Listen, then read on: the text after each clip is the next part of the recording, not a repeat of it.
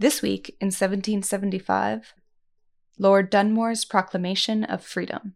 You're listening to This Week in Virginia History. I'm Alana Bittner. Colonists in Williamsburg were incensed.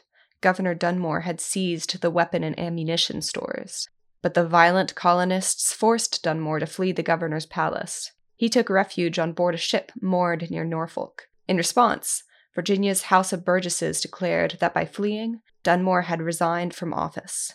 In retaliation, Governor Dunmore declared martial law. He threatened to burn Williamsburg to the ground and asserted that all the revolutionaries were traitors to the crown. But Dunmore knew that he needed more military force. In an effort to increase his fighting strength, he issued his most significant proclamation.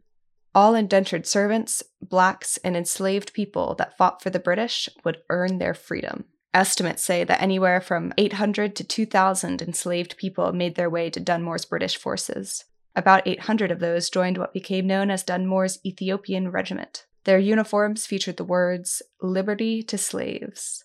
It was the first black regiment in service of the British Crown during the American Revolution.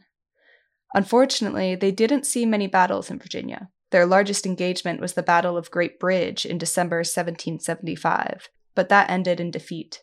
Smallpox also decimated the regiment. Governor Dunmore finally fled Virginia for good in August 1776. He took over 300 escaped slaves with him to freedom.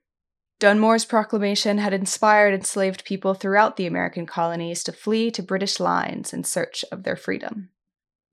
This Week in Virginia History was written by Miranda Burnett.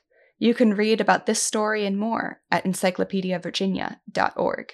Be sure to subscribe to this podcast in Spotify, Apple Podcasts, and at virginiaaudio.org.